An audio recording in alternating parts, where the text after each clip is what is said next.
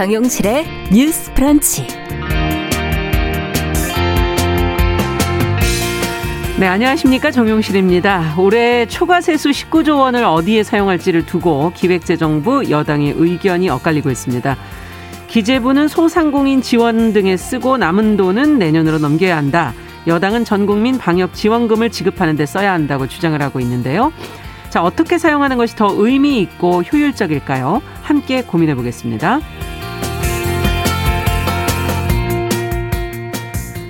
네, 고령층과 요양병원 입원 환자 그리고 50대 코로나19 백신 추가 접종 간격이 단축이 됩니다. 그리고 경기도 김포시와 고양시를 잇는 일산대교가 통행료 무료화가 이루어진 지 한 달도 안 돼서 다시 유료화됐다는 소식도 있습니다. 자, 자세한 내용 취재 기자와 함께 정리해 드리도록 하겠습니다. 11월 18일 목요일 정용실의 뉴스 브런치 문을 엽니다.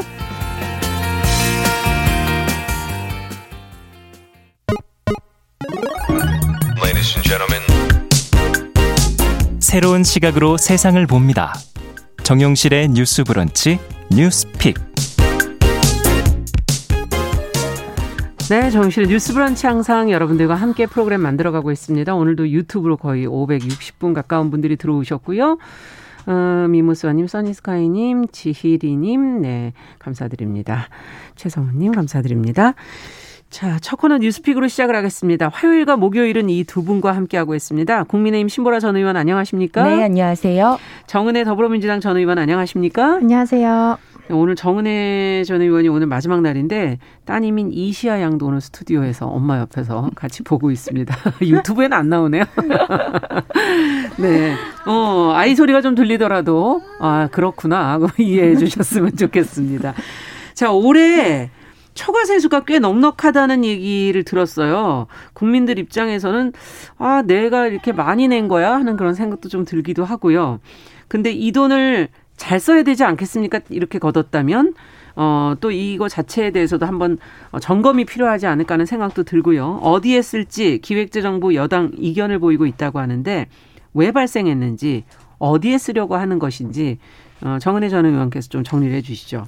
네, 그 올해 초과 세수가 이제 7월 달에 기재부가 추계를 했습니다. 그 네. 당시에는 네. 31조 원이었고요. 음. 근데 지금 한 50조 원으로 될 것으로 전망이 됩니다. 음. 어, 기존에 예상했던 것보다 19조 원 정도가 이제 예산 편성이 안 된 그런 음. 잉여분이 생기게 되는 것이죠.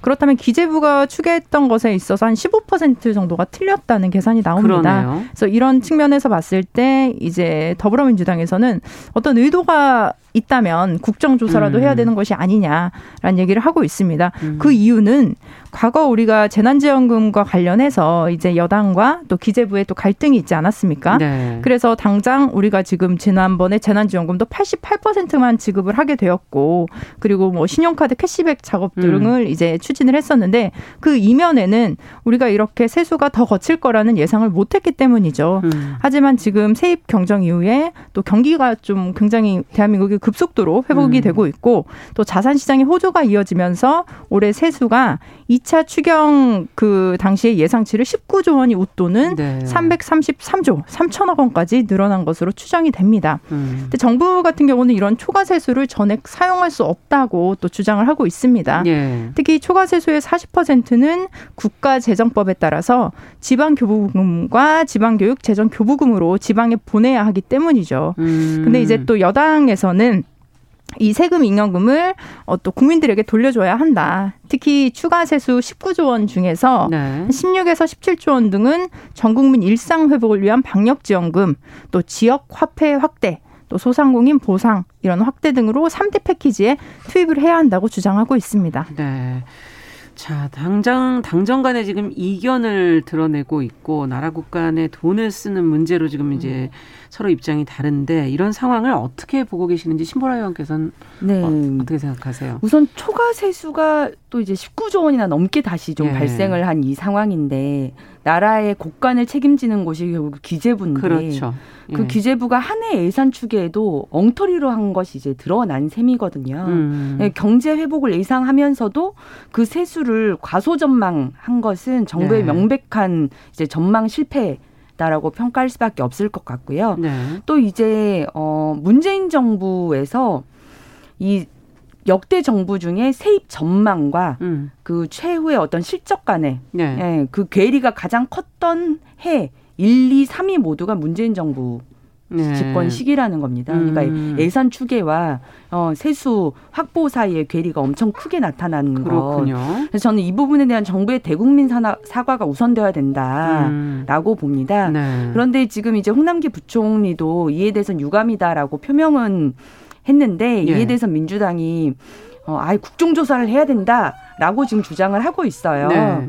근데 저는 이 부분은 또 좀 기재부와 뭐 정부 간 지금 정부와 여당 간에 음. 여러 지금 예산 문제로 어, 이렇게 다퉈왔던 것들이 많이 있는데 네. 이번에도 이 초과 세수를 어, 민주당의 어떤 다음 선거에 유리한 음. 어떤 그 예산에 쓰기 위한 좀 겁박의 수단으로 지금 이 국정조사를 악용하고 있다라고 예. 보여지고요. 예. 좀 계산된 행동이다라고 평가를 하고 싶습니다. 음. 그리고 초과 세수의 지금 이제 활용 방안에 대해서는 네. 방금 말씀하신 것처럼 국가재정법에 따르면은 원래 초과 40%를 예, 40%는 무조건 지방 지방으로 보내는 교부금과 교부금. 지방 교육재정, 교육재정. 교부금으로 네. 갈 수밖에 없기 때문에 그걸 제외하게 나, 되면 가용 재원은 12조에서 이제 13조 사이예요. 네. 그런데 이제 민주당은 그 전액을 그 방역 지원금 음. 그다음에 뭐 지역 화폐 음. 이렇게 쓰자라고 하는데 네. 실제 이제 재, 재난 지원금을 음. 이렇게 1월에 뭐 내주겠다, 음. 1월에 주겠다 전 국민으로. 근데 이것도 이제 별로 여론이 그렇게 좋지는 않았어요. 써 그러니까 예. 재난지원금이라는 표현을 안 쓰고 방역지원금이라는 이름으로 네. 그냥 이름만 살짝 바꾼 거죠. 예. 그래서 매표형 현금 살포를 뭐 대놓고 하겠다 저는 음. 좀 너무 그게 눈에 보이고요. 그리고 그 재난지원금마저도 지금 내년 1월에 지급하겠다는 거예요. 근데 지금 세수라고 하는 건 올해 거친 세금은 올해 써야 아. 되는 게 기본이죠. 그렇죠. 기본적으로는 네. 그렇습니다. 음. 근데 내년 1월 그러니까 음. 대선을 바로 3월에 앞둔 1월 시점에 지급을 하겠다면서 음. 그 초과 세수를 내년으로 납세 유예를 하자라고 지금 민주당이 주장을 하고 있어요. 어. 그러니까 지금 이제 뭐 재산세는 뭐 여러 가지 거치 그렇죠. 거치는 세금을 예상해서 세수를 확정하는 건데 음. 그 세금을 이로 그 내년으로 납부 유예를 시켜놓고 그러면 내년 예산으로 편성을 시켜서 1월에 지급하자는 거예요. 그게 가능한 거군요. 음. 그게 가능하려면 음. 이제 국세 징수법에 이런 규정이 있습니다. 예. 재난, 부도 또는 도산 우려, 질병이나 중상해 등의 요건이 있을 때에는 납세 음. 유예를 할 수 있다. 그런데 네. 실은 지금 초과 세수라는 게 음. 경제가 회복기에 들어서서 그렇죠. 증시가 화랑을 하고 뭐 맞습니다. 이렇게 해서 세금이 생, 경제가 예. 회복돼서 생긴 세수인데 음. 이거를 납세 유예를 하려면은 뭐 지금 재난 상황이 워낙 커서 국민들이 정상적으로 세금 납부가 어렵다 뭐 이런 걸 가정했을 때 할 수 있는 거거든요. 그러니까 음. 저는 지금 민주당은 정말 그 선거 매표를 위해서 초법적인 예. 발상으로 이 납세 유예 카드까지 꺼내들었다. 음. 이런 방식에 정말 동의하기가 어렵다는 말씀을 음. 드리고요. 네. 마지막으로 그래서 저는 초과 세수는 네. 어, 소상공인 지원 부분에서 정, 이렇게 더 활용이 돼야 된다라는 생각이 들고 네. 또 국가재정법에 또 따라서는 국세 수입으로 어, 더 거친 것은 국채를 우선 상환하는 게 아, 빚을 어, 갚는 걸 말씀하시는 네, 그게 겁니까? 이제 제 90조에 그런 내용들이 있습니다. 그래서 네. 지금 우리가 적자 국채가 한 4년간 지금 300조가 넘는 그렇죠. 상황인데 네. 어, 기본적으로는 지금 어려운 상황에 처한 분들을 적극적으로 돕는 데 쓰고 음. 그 일부 재원은 이제 인형으로 상환을 하는 것이 바람직하다라는 음. 말씀을 드립니다. 네, 지금 두 가지 어, 의견을 주셨습니다. 네. 자, 정은혜 의원께서는 그럼 어떻게 보십니까? 어, 먼저 지금 기재부가 그 음. 세수 음. 전망치를 그 예측할 수 있는 배경에는 음. 국회 예산 정책처 그리고 조세 연구원 그리고 국세청 등 여러 기관의 전망치를 종합적으로 고려해서 그 초과 세수를 계산하는 방법을 택하고 있습니다. 네. 근데 지금 어 미처 예상하지 못했다는 것이 저는 어 너무나 변명으로 들려지고 사실은 그 기재부에 있는 공무원들이 대체로 저는 그 탁상 공론을 많이 한다고 생각을 합니다. 특히 현장에 나아가서 국민 여러분들이 코로나19로 얼마나 힘든지 그 상황을 알지 못하고 이런 어 계산까지 틀렸다는 것은 저는 분명히 국민들에게 또 질책을 받아야 한다고 생각합니다. 네. 그리고 지금 특히 윤석열 후보 같은 경우도 그 50조 원을 소상공인들에게 그 손실 보상을 해야 된다라는 얘기를 했었고요. 이재명 후보 같은 경우도 전국민 재난지원금 13조를 얘기하기도 했습니다. 네. 어, 저는 이 부분은 뭐 선거를 앞둔 금권 선거다. 포퓰리즘이다. 이렇게 분석을 하기보다는 저는 지금의 구도가 어, 여야의 구도가 아닌 기재부대 국회 이런 구도로 가야 하는 것이 옳지 않은가라는 생각을 해봅니다. 네. 특히 기재부 같은 경우는 지금 기획, 예산, 집행 그 모든 기능을 다 가지고 있습니다. 네. 사실 전 세계에도 이런 나라는 거의 많이 없는 걸로 제가 알고 있는데요. 특히 2008년에 기획예산처와 재정경제부가 이렇게 통합을 하면서 음. 기획재정부가 되었죠. 그러면서 그 모든 권한을 가지고 있기 때문에 실제로 지역구 의원들 같은 경우도 어떻게 보면 기재부에 잘 보여야지 자기 지역의 예산을 또 받아올 수도 있는 그렇겠죠. 경우도 생기고요. 예. 그렇다면 입법부와 행정부가 그 분리되어 있고 독립적으로 서로 견제와 음. 균형을 음. 해야 하는데 저는 그 기능도 충분히 하지 못하고 있다. 그리고 뭐 기재부가 곳간이 비었다. 뭐 이런 얘기를 지난 여름에도 했었죠. 하지만 저는 기재부가 가지고 있는 그 예산을 우리가 곳간이라고 한정 짓는 것도 좀 잘못됐다고 생각을 합니다. 네. 이게 국민들이 낸 세금을 가지고 다시 국민들에게 사용을 하는 것이고 그 곡간이라는 것이 어, 우리가 정말 쌀을 뭐 저장해 두듯이 이게 뭐 어떤 일정 분량이 들어가 있는 것이 아니고 얼마 정도 그 세입과 세출에 의해서 좀 변동이 분명히 가능한 것이고요. 네. 그것을 예측하는 것이 기재부의 역할이고 의무입니다. 하지만 그것을 제대로 하지 못했다는 것 그리고 국민들에게 돌아갈 수 있었던 돈들을 저는 막았다는 것 이런 측면에서 봤을 때 저는 이 부분에 있어서는 여야 간의 갈등을 하지 말고 사실은 기재부 대 국회, 음. 기재부 대 어, 정말 정말 국회의원들 이런 식으로 해서 어 조금 이 개편 조직 개편도 필요하고요. 예. 그리고 이번에 분명히 이 초과 세수가 남은 부분에 있어서는 저는 국민들에게 철저하게 좀 설명을 해야 할 것 같습니다. 뭐 음. 단순히 틀릴 수도 있다. 네. 그랬을 수도 있다라는 식의 변명을 하기보다는 어, 국민들 앞에 조금 더 깊이 사과를 하고 그리고 앞으로 정말 당당하게 음. 어, 우리가 이런 잘못이 있다면 어떤 조사라도 받을 수 있다라는 태도로 기재부가 나서야 되지 않을까 싶습니다. 네, 국가의 빚이 있다는 뜻은 아닐까요? 국간이 비었다는 거는 어떤 의미일까요? 그게? 네, 그 부, 네.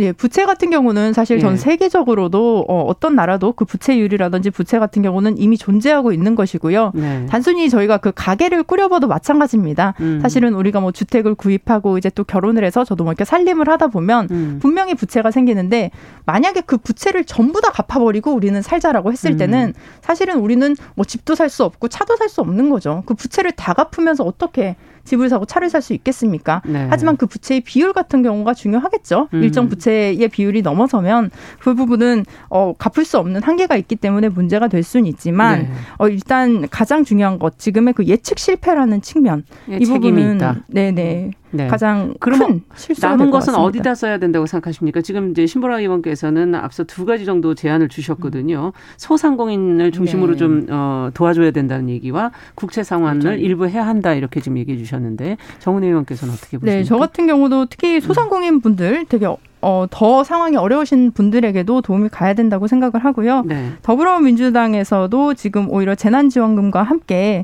그런 특수한 분야에 더 어려우신 분들을 조금 더 돕자라는 음. 의견이 있습니다. 음. 특히 이번에 이제 국제 유가가 상승하고 그렇죠. 원자재 가격이 오르면서 계속 전 세계적으로 네. 오르고 있어요. 네, 그래서 여기에 네. 붙는 부가세가 사실 늘어났습니다. 그리고 음. 이제 부동산이 대한민국 오르면서 양도소득세가 늘었고 네. 그다음에 어 그 기업들 같은 경우도 법인세 중간 예납을 늘리면서 네. 법인세도 한 4조 2천억 원 정도가 더 거쳤습니다. 예. 이게 이런 세수가 있는 것이고 이 세수들을 어떻게 분리를 하느냐 이것들은 굉장히 중요한 문제지만 저는 이 부분은 국회에서 충분히 논의가 가능하다고 봅니다. 네. 뭐 국제유가나 이런 원자재 가격 오르면은 그, 그와 관련된 부가세를 좀 낮춰줘야지 다른 분들이 네. 또 생활하시는 데는 좋지 않을까 하는 생각도 들기도 하고요.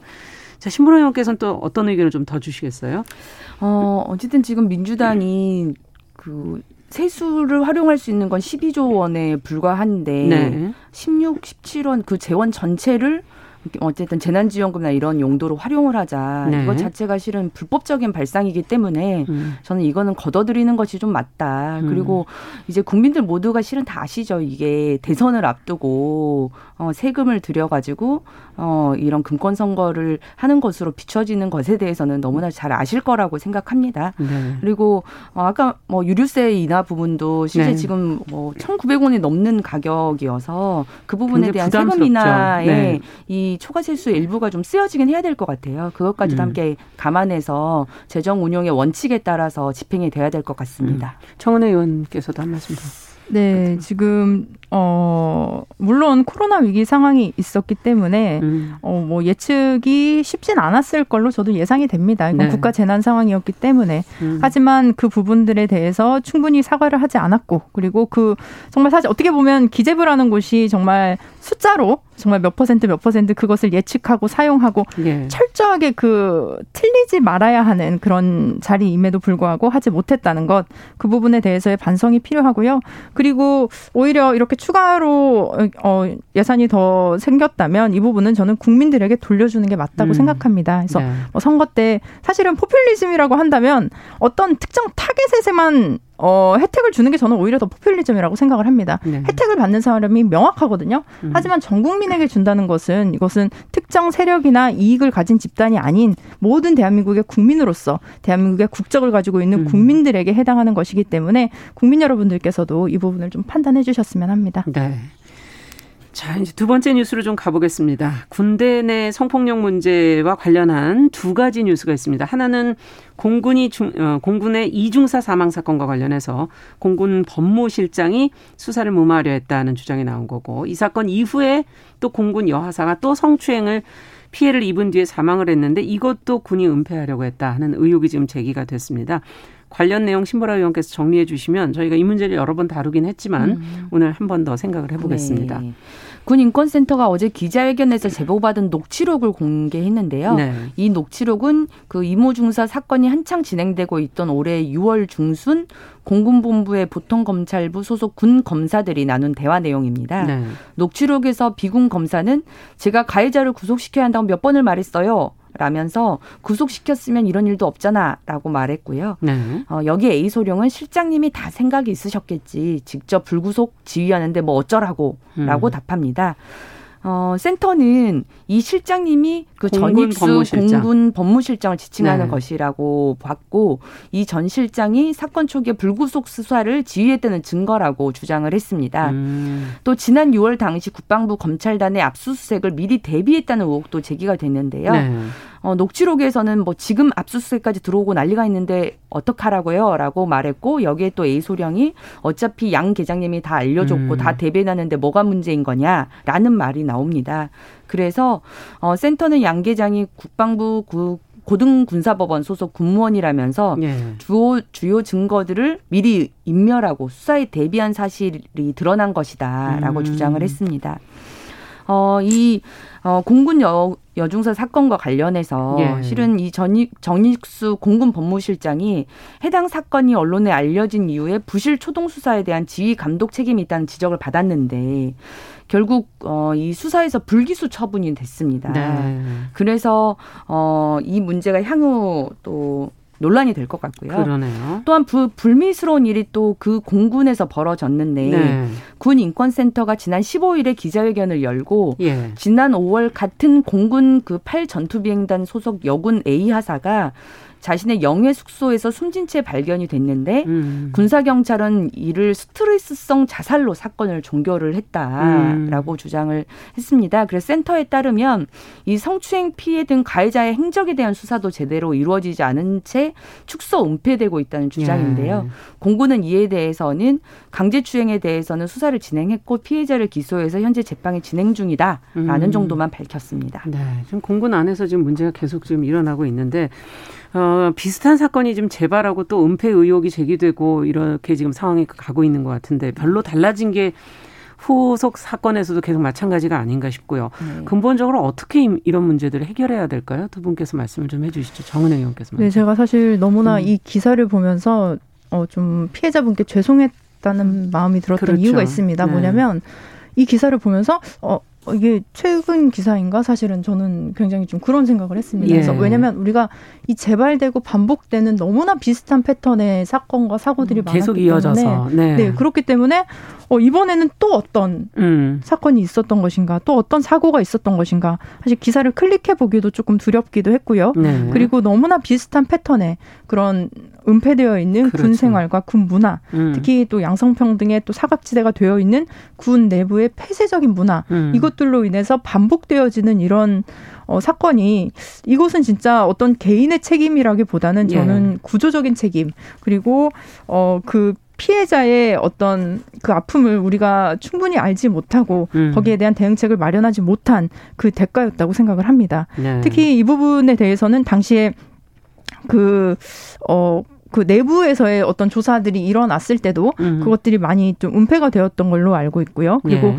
스트레스성 자살로 이제 또 상, 사건이 또 종결이 되지 않았습니까? 예. 네, 이런 그 명확하게 그 사건을 규정하지 못한 것 이것들이 군대 내부에서 아직도 비일비재하다라는 음. 생각이 듭니다. 특히 그 실제로 군 성폭력 실태 조사 결과 보고를 따르면요. 10명 중에 9명이 성적 괴롭힘을 당해도 대응하지 않겠다라고 대답을 했다고 합니다. 아. 특히 실제로 성추행이나 성폭행이 밝혀졌을 때도 한 집단 따돌림이라든지 아니면 가해자나 부대 내 선임 혹은 상관에 의한 보복 또 음. 피해자가 전출이 되거나 이런 경우들이 많기 때문에 오히려 불이익은 가해자가 아닌 음, 피해자가 피해자가. 고스란히 네. 받고 있습니다. 그리고 특히 가장 큰 문제는 이제 군사법원이 민간법원보다 음. 성범죄에 더욱더 관대하다는 입장입니다. 네. 실제로 그 현행법에 따르면 강제추행죄는 10년 이하의 징역 또는 1,500만 원 이하의 벌금으로 되어 있고요. 음. 또 강간죄는 3년 이상의 유기징역으로 처벌이 되고 있습니다. 네. 하지만 군형법 제 92조 3에 따르면 강제추행죄는 1년 이상의 유기징역, 음. 그리고 강간죄는 5년 이상의 유기징역으로 처벌이 됩니다. 그래서 군형법상 강간죄는 법정형이 훨씬 무겁고 또 군형법상 강제추행죄는 폭행, 협박이 없더라도 벌금형이 음. 없어서 징역형에 처해져야 함에도 불구하고 군사법원에서 그 실형 선고율이 일반 법원보다 또 낮게 네. 또 책정이 네. 되고 합니다. 그래서 군대 내부에 저는 자경, 자정 작용은 불가능하다. 지금 음. 이 상황에서는 어떤 뭐 군 재판이라든지 이런 경우는 어, 우리가 볼 수 없다라고 생각을 하고요. 네. 이거는 민간에 또 제3기구에 맡겨야 한다는 입장입니다. 구조적인 문제다라는 지적을 음. 지금 해주셨어요. 신보라 의원께서는 또 어떻게 봐요? 네, 아니 국방부 검찰단이 음. 이중사 이 사건 같은 경우는 지난달에 사건 수사 결과를 발표하면서 그렇죠. 아까 그 논란이 됐던 그 전익수 그 예. 법무실장을 포함해서 초동 부실 수사 책임자 지휘 라인 예. 그 모두를 불기소 처분을 그때 했었어요. 예. 그래서 이게 뭐냐 음. 정말 많은 국민들께서 분노를 했고 결국 군의 자정작용을 믿어달라고 당시 이제 서 국방부 장관이 그런 네. 말씀을 하시면서 어, 군 관련한 국방부 차원의 감찰단을 꾸려서 했지만 음. 결국 결과는 제 식구 감싸기로 끝났다라는 음. 비난을 면치 못했던 것 같습니다. 네. 당시 그 전익수 실장도 사건 관련 보고를 제대로 받지 않아서 사건 자체를 인지하지 못했다 음. 이렇게 진술을 해가지고 불기소 처분이 됐거든요. 예. 근데 오늘 녹취 그때 어제 발표된 그 녹취록에 따르면 네. 직접 불구속 지휘를 했다라는 음. 이 내용이 나오는데 그건 상반된 완전 진술이잖아요. 네. 저는 이 압수수색 일정까지 공유되었다는 것도 좀 충격적인데 음. 이런 내용들을 피해자 가족 입장에서 본다면 어떻게 이제 공군 검찰이나 그렇죠. 국방부 감찰단의 조사 결과를 신뢰할 수 있겠습니까? 저도 더 이상의 자정 능력은 불가능하다. 아. 네, 저는 어 이거는 국방부 차원에서 해결될 수 없는 일이다. 네. 공군, 해군, 육군에서 계속 이 문제가 계속 벌어지고 있어요. 예, 그렇죠. 네, 여군의 네. 어떤 그 극단적인 선택에 음. 이르는 이런 사고를 더 이상 이제는 막아야죠. 군과 국방부에는 맡겨둘 수 없다. 네. 예, 저도 지금 봅니다. 민간에서 그러면 제3지대에서 네. 지금 정은혜 의원께서 얘기해 주셨는데 네. 마찬가지 의견이신 네, 겁니까? 네. 그리고 저는 이런 사건 음. 같은 경우는 특검 도입도 특검. 필요하다고 생각해요. 네. 네. 특검 도입까지도 생각해 볼 문제다. 자, 오늘 두 분 말씀 여기까지 듣도록 하고요. 정은혜 전 의원님 오늘 함께하는 저희 마지막 날인데 앞으로 좀 더 바빠지신다면서요. 청취자분들께 간단하게 인사 말씀. 네, 제가 지난 5월 달부터 정용실의 음. 뉴스 브런치를 함께 했는데요. 음. 어, 4살 된 아이를 딸 아이를 어린이집에 아침에 데려다 주고 네. 이 방송국에 와서 방송을 했습니다. 근데 아이가 방송국이 뭔지도 모르더라고요. 음. 그래서 오늘 아이가 한번 같이 왔었는데요. 정용실의 뉴스 브런치를 통해서 정말 소외되는 이슈 음. 많이 국민 여러분들이 관심을 가져야 하는 이슈에 목소리를 음. 대변하려고 노력을 했습니다. 음. 어, 저는 이제 그 우리 당의 대통령 선거를 네. 위해서 네. 이제 또 방송을 그만두게 됐는데요. 네. 앞으로 정용실의 뉴스 브런치 제가 떠나도 더더더 많이 사랑해 주시고 이 방송을 통해 선한 영향력이 어, 네. 대한민국에 퍼지길 저도 바라겠습니다. 네, 열심히 활동해 주십시오. 두 분 수고하셨습니다. 네. 감사합니다.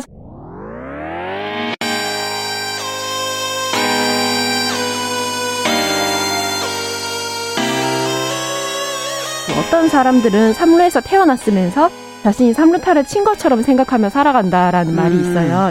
3분 즉석카레 만들듯이 법안을 뚝딱뚝딱 잘 만들어내시는 분들이 왜 여기에 대해서는 음. 이렇게 직무유기를 하고 있을까 그런 문제가 들고 따끔하게 이 예. 여성 팬티에 달려있는 정체불명, 의미불명의 리본에 대해서 생각을 하게 됩니다. 도대체 이 아이는 왜 있는가?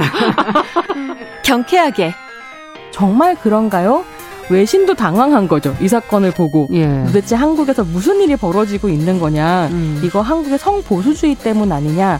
할 말은 하면서 같이 고민해 보면 고민해 보겠습니다. 세상을 보는 따뜻한 시선. 정용실의 뉴스 브런치. 네, 정용실의 뉴스 브런치 2부입니다. 꼭 필요한 뉴스, 알아두면 좋은 뉴스들 귀에 쏙 들어오게 전해드립니다. 뉴스 쏙 KBS 보도본부 이효영 기자 자리해 주셨습니다. 어서 오십시오. 안녕하세요. 자, 단계적 일상 회복이 지금 시작된 회 한 2주 넘었죠, 좀. 18일 네. 정도 지났는데 지금 상황이 위험하다 뭐 이렇게 얘기하시는 분들도 계시고 또 단계적 일상 회복 계속 지속할 수 있겠는가 뭐 음. 이런 지금 얘기들도 나오고 있는데 어떻게 보십니까 지금 상황을? 아, 우선 이제 코로나 19 확진자를 상황을 보면 좀 알 수 있는데요. 네. 신규 확진자가 어제도 3천 명대 나왔는데 오늘도 3천 명대 넘게 나와서 그렇죠. 역대 최다를 기록했습니다. 네. 단계적 일상 회복 이후에 확진자가 계속 증가하는 추세를 보이고 있습니다. 음. 그리고 산소 치료가 필요한 위중증 환자도 500명을 넘어섰습니다. 아. 서울의 중환자 병상도 한 20%도 채 남지가 않아서요. 음. 상황이 녹록치만은 않습니다. 아. 다 이러다 보면 방역 수칙 다시 강화해야 되는 거 아닐까 이런 지금 우려들이 나오고 있는데 정부가 대책을 내놨다면서요? 네, 단계적 일상 회복을 시작하면서 원래 정부 계획은 4주 동안은 일상 회복 1단계를 시행해 보고 그 후에 2주 동안은 평가 기간을 거쳐서 총 6주 후에 2단계로 갈지 아니면 비상 체제를 시행해서 다시 방역 수칙을 강화할지 정하기로 음. 했거든요. 이번에 이걸 평가하는 기준을 세워서 발표했습니다. 아, 그 기준이 위험도 지표를 평가하겠다는 건데 뭐를 어떻게 평가한다는 얘기인가요? 크게 세 가지예요. 한 주간의 상황을 보는 주간 평가, 4주간의 상황을 종합 분석하는 단계 평가, 네. 비상 계획 시행 여부를 판단할 긴급 평가로 나뉩니다. 세부 지표는 확진자 수 어, 확진자 수를 포함해서 한 17개 지표가 활용되는데 방역 당국은 그중 5개를 핵심 지표로 제시했습니다. 네. 그 핵심 지표 5가지 좀 살펴보죠. 어떤 것들이 있는지. 네, 중환자 병상 가동률과 위중증 환자 수, 또 중환자 병상 대비 확진자 비율, 60살 이상 확진자 비율, 고령층, 고위험군의 추가 접종률입니다. 음, 여기서 이런 지표들이 그러면 어떻게 표현이 될 때 다시 방역 수칙이 강화되는 거죠?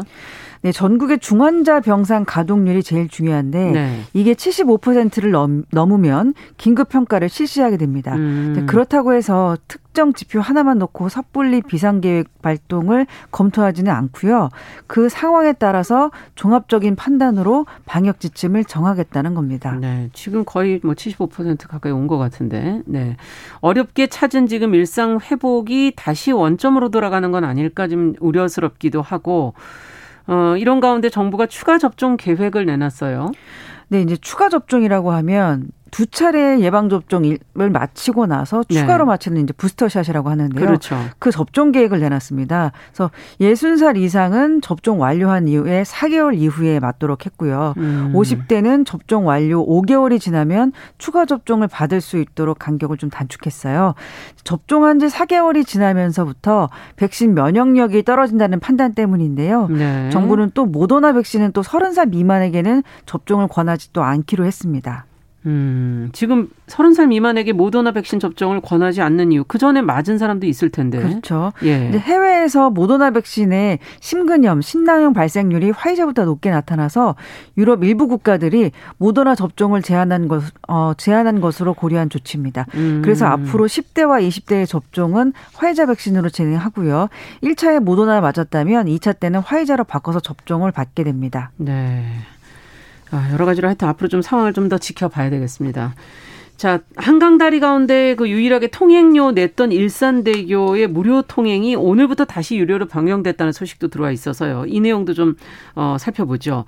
어, 지금 일산대교 하여튼 건너려면 통행료를 지금 현재는 내야 되는 거죠? 그렇습니다. 네. 한강 다리가 모두 28개인데요. 일산대교만 통행료를 냈어요. 일산대교는 고양시 법고동하고 김포시 걸포동을 잇는 길이 1.84km의 다리입니다. 음. 대림산업과 현대건설 같은 민자 사업자가 건설한 뒤에 소유권을 경기도에 넘기는 대신에 30년 동안 통행료를 받아서 투자비를 회수하는 수익형 민자 사업 방식입니다. 네. 그러니까 개통된 지가 언제입니까? 꽤 된 것 같은데 지금 어 통행료를 받기로 돼 있다면 언제까지 징수를 어떻게 하게 되는 건가요? 2008년에 개통했어요. 예. 그러니까 2038년까지 통행료로 원금을 회수하, 회수하고 수익을 얻도록 설계되어 있습니다. 음. 2009년에는 국민연금공단이 어, 일산대교 주식회사 지분 100%를 인수했습니다. 예. 이제 국민들의 노후 자금을 관리하는 국민연금이 적법하게 투자를 한 것이죠. 근데 왜 무료로 전환이 된 거죠? 이재명 더불어민주당 대선 후보가 경기도 지사 시절인 지난달 25일에 도지사직 사퇴 하루 전날 전격적으로 일산대교 무료 통행이라는 공익 처분을 내립니다. 음. 당시 경기도는요, 이 결정이 이재명 후보의 마지막 결재였다 이렇게 설명합니다. 네, 공익 처분이라는 게 뭡니까? 좀 어려운 개념인데요. 공익처분은요. 민간투자법 제47조에 따릅니다. 사회 기반 시설을 효율적으로 운영하고 공익을 위해서 지방자치단체가 민자사업자의 관리와 운영권을 취소하고 대신에 상응하는 보상을 해주는 겁니다. 네. 그러면은 언제부터 무료 통행을 했던 거죠? 지난달 27일부터 무료로 운영했었습니다. 음. 이제 그 전까지는 승용차 기준으로 통행료가 1,200원이었거든요. 아. 이렇게 무료 통행에 들어갔지만 운영사가 이걸 받아들이지 않았어요. 경기도의 이런 공익 처분에 대해서 불복 소송을 제기합니다. 아, 그럼 이게 판단이 법원에서 나야 되는 거네요. 네. 이제 법원은 운영사 측의 손을 들어줍니다. 수원지법 행정 2부는요, 일산대교 주식회사가 경기도에 통행료 징수 금지 공익 처분에 불복해서 제기한 집행 정지 신청을 인용했습니다. 아, 그래서 다시 이제 유료화가 된 거라 이런 말씀이군요. 네, 그렇습니다. 이제 법원의 가처분 인용 결정이 나옴에 따라서 법적으로는 한 이틀 전부터 일산대교 유료화가 복귀가 가능했어요. 그런데 시스템 점검 등 후속 조치에 시간이 걸리기 때문에 일산대교에 음. 다시 유료화는 오늘부터 시작됐습니다. 오늘부터. 네. 이 지역 주민들 반발이 있겠는데요. 이랬다 저랬다. 있다. 그렇죠. 네. 한강 다리 중에서 유일하게 유료로 운영됐기 때문에 예. 주민과 지자체 반발이 거셌어요. 그래서 경기도가 일산대교의 대주주인 국민연금공단과 2월부터 인수 협상을 벌여왔습니다. 예. 그런데 이제 사정이 여의치가 않아서 결국 공익 처분까지 한 거였습니다. 네. 앞으로도 이 문제가 조금 더 계속되지 않을까 하는 그런 예상도 되네요. 자, 다음 소식으로 가보죠. 서울 한 사무실에서 생수병에 물을 마신 직원 두 명이 의식을 잃고 쓰러지는 사건 보도가 한창 어, 이어졌었는데 사건 결론이 났다고요? 어떻게 네. 됐습니까? 지난달 18일에 있었던 일입니다. 음. 경찰이 이 강 씨라는 인물의 단독 범행으로 결론을 냈으니까 경찰의 수사대로 정리를 우선 해보겠습니다. 네. 서울 서초구 양재동에 있는 한 회사 사무실에서 물을 마신 뒤에 직원 두 명이 잇따라 쓰러집니다. 네. 먼저 쓰러진 여성 직원은 의식을 회복했지만 나중에 쓰러진 남성 팀장은 중환자실에서 치료를 받다 끝내 숨졌습니다. 음. 또 앞서서 지난달 10일에도 같은 부서의 과장이 음료수를 마신 뒤에 쓰러져서 치료를 받았습니다. 예. 그리고 이제 가해자로 강 씨가 지목이 됩니다. 아니 어떻게 이런 범행을 저지른 거예요? 네, 이 부서에서 있었던 강 씨가 인사와 업무 지시에 불만을 품고 이 세 명을 계획적으로 독국물로 살해하려고 했다는 겁니다. 했습니다. 예. 경찰 판단은 강 씨가 여직원 같은 경우에는 같은 직급인데 업무 지시를 하고 팀장 같은 경우에는 지방으로 발령을 낼 수 있다 이런 이런 말을 했다고 하고요. 어. 과장은 친한 사이였는데도 자신의 인사 이동을 막아주지 않은 것에 대한 불만을 품었었다고 봤습니다. 야 무섭네요. 네.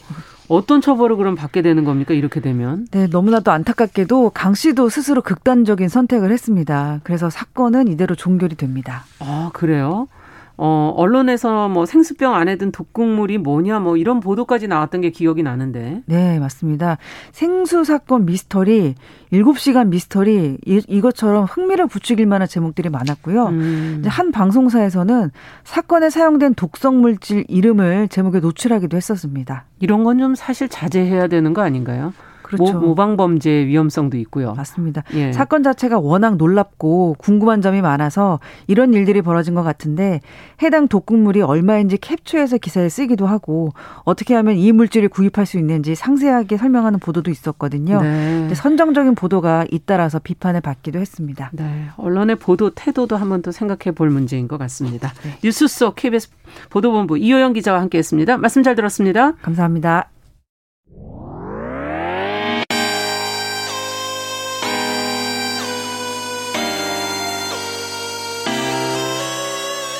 어떤 사람들은 삼루에서 태어났으면서 자신이 삼루타를 친 것처럼 생각하며 살아간다라는 음. 말이 있어요. 3분 즉석칼에 만들듯이 법안을 뚝딱뚝딱 잘 만들어내시는 분들이 왜 여기에 대해서는 음. 이렇게 직무유기를 하고 있을까 그런 문제가 들고 따끔하게 이 예. 여성 팬티에 달려있는 정체불명, 의미불명의 리본에 대해서 생각을 하게 됩니다. 도대체 이 아이는 왜 있는가? 경쾌하게 정말 그런가요? 외신도 당황한 거죠. 이 사건을 보고 예. 도대체 한국에서 무슨 일이 벌어지고 있는 거냐. 음. 이거 한국의 성보수주의 때문 아니냐.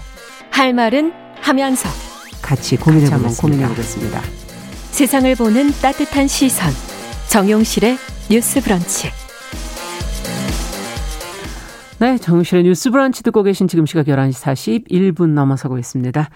자, 서점 편집자의 세심한 안목으로 고른 좋은 책들 저희가 소개해드리고 있습니다. 동네 책방 오늘은 고요서사의 차경희 대표 자리해 주셨어요. 어서 오세요. 네, 안녕하세요. 오늘은 어떤 책을 만나볼까요? 네, 오늘은 새삼 굉장히 오랜만에 외국 문학 소개해드리려고 소설을 하나 가져왔어요. 음. 그 저메이카 킨케이드라는 작가고요. 장편 소설 루시입니다. 음. 이 저메이카 킨케이드는 카리브계 여성 문학을 대표하는 작가라고 해요. 사실 저는 이번에 처음 읽어봤는데 저자 이름 저도 처음 듣는데요. 네, 좀 낯설죠. 네. 또 필명이기도 해요. 음. 근데 1949년에 카리브해 서인도 제도의 이제 영국 영방 내 이제 서민 앤티카 섬에서 태어났고 그다음에 66년에 17나이에 뉴욕으로 건너가 입주 보모가 되었는데 아. 21살 때부터 이제 여러 잡지에 기고하다가 73년부터 뉴요커의 첫 단편이 실린 뒤에 2년이 이어져서 29년간 뉴요커의 전속 작가로 글을 실었다고 해요. 뉴요커는 그래도 뉴욕 그에서 볼 때는 굉장히 그 저명한, 글을 예, 예. 싣기가 어려운 그런 그쵸. 지면인데요. 여러 예. 가지 뭐 인간적인 인연들도 있었다곤 음. 하지만 저력이 그만큼 있었으니까 지속 했던 작가 같기도 하고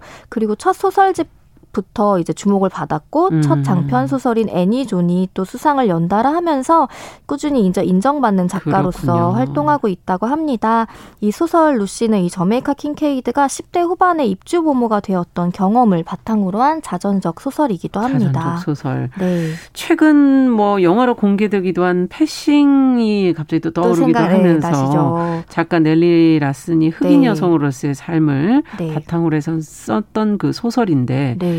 그러면 루시는 앞서 입주 보모라고 그러셨는데 네, 맞아요. 어떤 경험이 구체적으로 나오고 있습니까? 그 저도 읽으면서 또 패싱이 생각나기도 했는데 뭐 내용적인 유사성을 굳이 연결시키기보다는 어쨌든 이제 넬리 라슨도 이제 1930년에 흑인 여성 최초로 구겐하임 fellowship이라는 상을 수상을 했는데 이 저메이카 킨케이드도 또 이제 카리브해 출신의 음. 이제 유색 인종으로서 자전적 경험을 쓴 거예요. 그래서 네. 이제 가, 첫 장편 애니존으로 같은 구겐하임 fellowship을 수상하기도 아. 했고 괜히 이제 연결성이 지어지는 거죠. 그러네요. 예. 이제 애니존 같은 경우에는 영국 식민지 섬이었던 곳에서 음. 영국인에게 영국 문학을 배우면서 성장해야 했던 그런 소녀의 이야기인데 음. 식민지인으로서의 경험과 이 엄마와의 애증 관계를 다루다가 결국 섬을 떠나는 것으로 끝맺는 소설이라고 합니다. 음. 그런데 이제 루시는 반면에 고향을 떠난 루시라는 이제 소녀가 아마도 뉴욕으로 추정되는 대도시에 딱 도착하는 날에서부터 이야기가 시작이 돼요. 음. 그래서 뭐 승강기도 처음 타보고 처음 해보는 것 투성이인 경험으로 시작을 하는데 네. 주인 두 작품의 주인공의 이름은 다르지만 둘 다 작가의 경험을 바탕으로 이어지는 이제 자전 소설로 읽을 수가 있고요. 그러네요. 루시는 이제 19살의 백인 가정의 입주 부모가 되는데 음. 어, 이 카리브해 출신 유색 인종으로서 겪는 이야기들이 굉장히 섬세하게 좀 포착이 되어 있습니다. 네. 대도시에서 저희 예전을 생각해 보면 서울에 어 맞아요 네, 지방에서 네. 이렇게 올라와서 네. 어린 나이에 돈을 벌어서 이제 거, 기에서 생활을 맞아요. 하고자 네. 보모를 했던 10대 소녀들이 갑자기 또 떠오르기도 맞아요. 하면서 네. 이 대도시 뉴욕에서도 그런 네. 모습이 네. 있었나? 어, 말씀하신 거 들으니까 음. 그런 유사성도 생각이 나는 게 루시 또한 그 고향에서의 좀 답답한 한계를 벗어나고 싶어서 이제 이주를 해온 경우이기도 하고 음. 사실 이 저메이카 킹케이드는 보모로서 3년을 살다가 그 다음에는 이제 지금은 저명한 작가가 되었 다는 걸 우리가 알고는 있지만 예. 이 소설 속 루시 같은 경우에는 조금 이제 다른 경우에 이제 이야기들이 그려지고 있는 거예요. 근데 음. 사실 이 책이 분량이 장편이지만 굉장히 짧은 편에 속하는데 제가 제가 읽은 판본으로는 한 130쪽이 조금 넘는. 네. 근데 그 안에 딱 입주 부모가 된 뒤 1년 정도의 시간만 다루어지고 있어요. 아. 근데 1년이지만 그 1년 동안 루시의 삶이 엄청나게 달라지거든요. 예. 그래서 이제 이 소설에 대해 여러 가지 이제 포인트로 소개를 해드릴 수도 있지만 첫 번째는 이게 성장 소설로서의 매력이 있다라는 음. 말씀을 좀 드리고 싶어요. 그렇겠네요. 루시는 자신에게 엄청난 뜨거운 사랑을 주기도 하지만 자신의 뜻을 좀 강요하는 엄마의 손을 벗어나기를 갈 갈망했던 음. 소녀인데 보모로 일하면서 원래는 간호사가 되는 준비까지 하려고 고향을 떠났지만 언젠가부터 이 엄마 편지에 답장은커녕 아예 읽지도 않고 그냥 봉해 놓고 음. 그러면서도 엄마 보이지 않는 엄마와 계속 자신의 과거와 대화를 하는 듯이 이제 분노를 표출을 해내기도 하고 음. 완전한 혼자가 되기 위해 고군분투하는 그러니까 집에서 좀 동떨어진 존재로 음. 살아가기 위해 그런 과정들이 담겨 있어요. 근데 이는 분명 이제 식민지의 후대라는 특수한 삶의 배경을 다루고는 있지만 말씀하신 것처럼 우리나라의 이전의 그렇죠. 역사와도 닮아 있기도 하고 음. 이 사랑과 억압을 동시에 행하는 애증이라는 단어로도 다 담을 수 없는 엄마 혹은 보호자에 대한 굉장히 복잡한 감정을 아. 이제 10대 소녀의 입장에서 그려내고 있는 거죠. 그래서 그렇죠. 예, 환경적인 건 달라도 엄마, 가족에 대한 생각들을 음. 하면서 좀 보편적인 공감대를 형성하는 그런 소설입니다. 네. 부모와 자식이라는 관계가 정말 네. 사랑하는 관계이면서도 또 네. 어찌 보면 너무 나 억압과 통제가 네. 또 있을 수 있는 그런 관계라. 맞아요. 예. 그 10대의 마음이랑은 특히 거기 부모로부터 네. 벗어나려고 하는 그 마음이기 때문에 네. 성장기에 누구나 한 번쯤 생각해 보고 지금 이 시대를 살면서도 음. 다들 고민해 보는 대목이 아닐까 하는 생각이 드네요. 네. 이게 발표가 90년에 출간된 소설인데 여기서 그런 대사들이 등장을 해요. 뭐 나는 엄마와 달라. 그런데 루시와 엄마를 같이 하는 어떤 또 여성은 음. 너는 정말 엄마랑 똑같다. 그러니까 우리도 왜 그런 말 하잖아요. 엄마와 같다는 말을 들으면서도 반항 저항을 하고 싶고 네, 달라지고 하, 싶죠. 그치만 어느 순간 돌이켜 보면 비슷한 비슷하죠. 삶을 또 사는 것 같아서 그게 네. 좀 화가 나기도 하고 이런 것들이 반복이 돼서 굉장히 예. 좀 공감되는 부분들이 많았는데 음. 이 루시는 그런 이제 저항심으로 뉴욕에서 패기라는 이제 친구를 만나서 네. 나름 자유롭고도 방종한 삶을 사는데 주저하지 않고 막 속으로 엄마에게 나는 이렇게 사는 게 훨씬 더 좋다 이런 막 외침을 하기도 해요. 예. 그래서 뭐 10대 소녀로서 남성에 대한 호기심이나 욕망을 감추지 않으면서도 끊임없이 반항하는 마음을 품게 되는 거죠. 그리고 네. 이 소설에는 이제 루시가 들어간 가정이 마치 영화에나 나올 법한 굉장히 그림 같은 가족이 나오는데 오. 겉보기에는 사이좋은 부부와 굉장히 예쁜 내 딸이 풍족하고 평화롭게 살아가는 백인 가정이 그려져요. 예. 그런데 루시가 곁에서 가까이 보니까 그 부부 사이에 이제 균열이 보이고 아. 그 미세한 균열이 나중에 어떤 파국을 남기는지를 다 지켜보게 되면서 음. 평생 여러 여자들을 만나고 엄마는 굉장히 괴로워하게 만들었던 아버지에 대한 또 그런 기억들이 섞이면서 고향과 떨어지고 싶지만 결국 뉴욕에서의 음. 삶도 연결 지어지는 그런 내용들이 그려집니다. 네. 아버지가 또 여성 문제가 많았군요. 네, 아무래도 그 문화권적인 그런 배경도 있는 것 쪽이, 같고. 그렇죠. 네, 네, 네, 네. 그것을 다른 평범해 보이는 가정 속에서 네. 또 발견하게 되기도 하고. 네.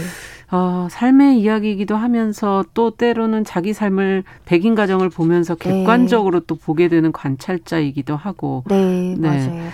어떻습니까? 이제 입주하게 음. 되면서 예상되는 여러 갈등들이 있기도 한데 이 소설은 이제 또 소개할 수 있는 다른 축 중 하나가 인종적 경제적 계급에 관한 이야기예요. 음. 여기에 이제 나오는 백인 가정 부부는 사실은 좀 예상과는 달리 굉장히 선량하기를 원하는 그런 태도를 취하는 아. 루시에게도 친절하고 이제 말로는 이제 우리 가족이라고 생각을 하자 내 딸처럼 어. 여기겠다라고 하는 그런 부부인데 실제로 이 머라이어라는 백인 여성 여성은 루시를 딸처럼 대하고 굉장히 자기가 좋았던 아름답게 봤던 것들을 경험들을 공유하려고 해요. 음. 그리고 루시를 막 이렇게 안아주려고 한다거나 이해하려는 듯한 태도를 취하지만 음. 루시가 느끼기에는 나와는 너무 다른 상위 계급에 있는 부자 백인 여성으로서 음. 저 사람이 선량하게 살려고는 하지만 저 사람이 획득한 것이 결국엔 우리 혹은 사회 환경적인 걸 착취한 거 아니야 라는 그런 또 저항심이 들끓는 거죠. 음. 그래서 이제 예를 들어 머라이어가 음. 루시에게 어떤 아름다운 수선화가 만발한 곳을 보여주기 위해 데려갔는데 네. 루시의 기억에는 자기네 문화도 아닌 영국의 이제 시 수선화에 대한 아름다움을 찬양하는 시를 억지로 낭송해야 했던 그런 기억들이 떠오르는 거예요. 아. 그러면서 그 수선화가 자기가 보기에도 굉장히 아름답지만 없애버리고 싶다라는 아. 충동을 내적으로 굉장히 솔직히 고백을 하거나 아니면 머라이어는 어제 갈아엎어진 너른 밭을 보고 굉장히 음. 아름답지 않니라고 하지만 루시는 저 밭을 갈아야 하는 게 내가 아니라 다행이네요. 라고 아. 거기서 일하는 예전에는 불과 몇 년 전엔 노예였던 자신과 비슷한 처지의 사람들을 떠올리는 거죠. 그렇군요. 같은 풍경을 보면서도 서로 너무 이렇게 다른. 차이가 많이 나네요. 네. 네. 좋은 걸 좀 뭐 누리게 해주고 싶다는 네. 단순한 이유. 그러나 신분 자체가 사실 그 안에서 바뀌지 않는 한, 지금 이 부모의 역할로서 네. 계속 살는 한, 좁혀질 수 없는 부분이 있는 것 같다 이렇게 들리기도 해요. 네, 그런 것들이 이제 뭐 설명적으로 드러나기보다는 이제 루시의 시선에서 음. 저 사람들이 선량한 백인으로 살기 위해 노력하지만 우리와는 결코 같을 수 없는 입장에 놓여 있다라는 것 그런 것들이 좀 10대 소녀의 입장에서 굉장히 섬세하게 드러나고 있습니다. 네. 참 엄마의 통제를 벗어나려고 대도시로 이제 이렇게 떠나왔는데 네. 어 보모라는 게 뭐 자유로울 수도 없는 맞아요. 그런 직업이지 않습니까? 네, 네. 어, 고향에서도 뭐 한계를 느끼고 사실 돌아 이렇게 온 거겠지만 네. 여기서도 자유롭다기보다는 좀 자신의 한계를 네. 느끼게 되지 않았을까 하는 생각도 들고.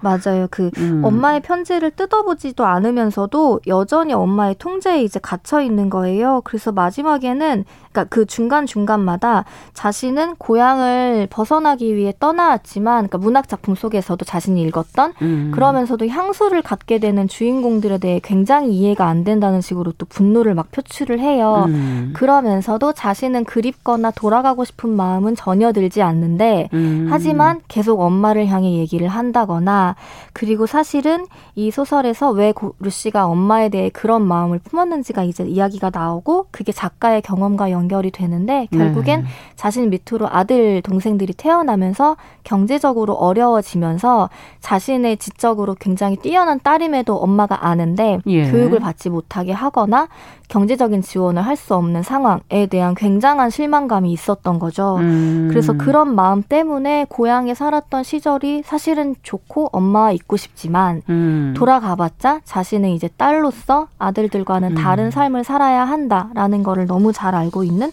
그런 마음이 좀 괴롭게 그려지고 있어서 음. 좀 마음이 아프기도 합니다. 예전에 우리 뭐 딸들, 장녀들, 네, 맞아요. 어, 자녀가 많았을 네. 때 그런 네. 장녀의 모습 같기도 네. 하네. 정말 우리 우리랑 어떻게 보면 맞아요. 한, 어, 70년대 의 모습과 굉장히 비슷하네요. 네, 사실은 저도 그 생각을 못했는데 식민지의 경험이라든가 아. 가부장제적인 문화에서 자라난 딸로서 음. 경제적인 또 부담까지 지어야 하는 그런 음. 입장이 루시와 우리의 지금 지난 세대의 입장과 굉장히 유사하다는 생각도 들고 네. 이 소설의 백미는 결, 저는 마지막 장이라고 생각을 하는데 예. 1년 동안 변화를 겪은 루시가 이제 독백하듯이 이야기를 전개를 음. 해요. 자신의 이름에 대한 루시라는 이름에 대한 이야기도 털어놓으면서 그 이름이 사실은 엄마의 자신에 대한 증오이면서 사랑이기도 음. 한 것들을 대변을 하고 결국에 루시가 원한 건 이제 어떤 절대적인 사랑, 순수한 사랑이었음이 사랑이었으면. 마지막에 고백이 되는데 그게 좀 마음이 아프게 마지막에 끝맺음이 음, 됩니다. 그렇군요. 네. 지금 헨젤과 그레트님께서 루시라는 어원은 아프리카에서 발견된 최초 인류 화석에 붙여진 이름이다. 어, 이렇게 지금 적어주셨는데 어, 여기서 예. 다른 의미로 드러나긴 하는데 그런 음. 연결성도 있을 수도 있겠네요. 그렇군요. 네. 자, 오늘 자메이카 킨케이드의 루시 어, 저희가 같이 읽어봤습니다. 동네 책방에서 고요서사 차경희 대표와 함께했습니다. 오늘 말씀 잘 들었습니다. 네, 감사합니다. 고맙습니다. 끝으로 저희가 비틀즈의 노래 들으면서 마무리하도록 하죠. Lucy in the Sky with Diamonds 들으면서 정영실의 뉴스 브런치 목요일 순서도 같이 인사드리겠습니다. 저는 내일 다시 뵙겠습니다. 안녕히 계십시오.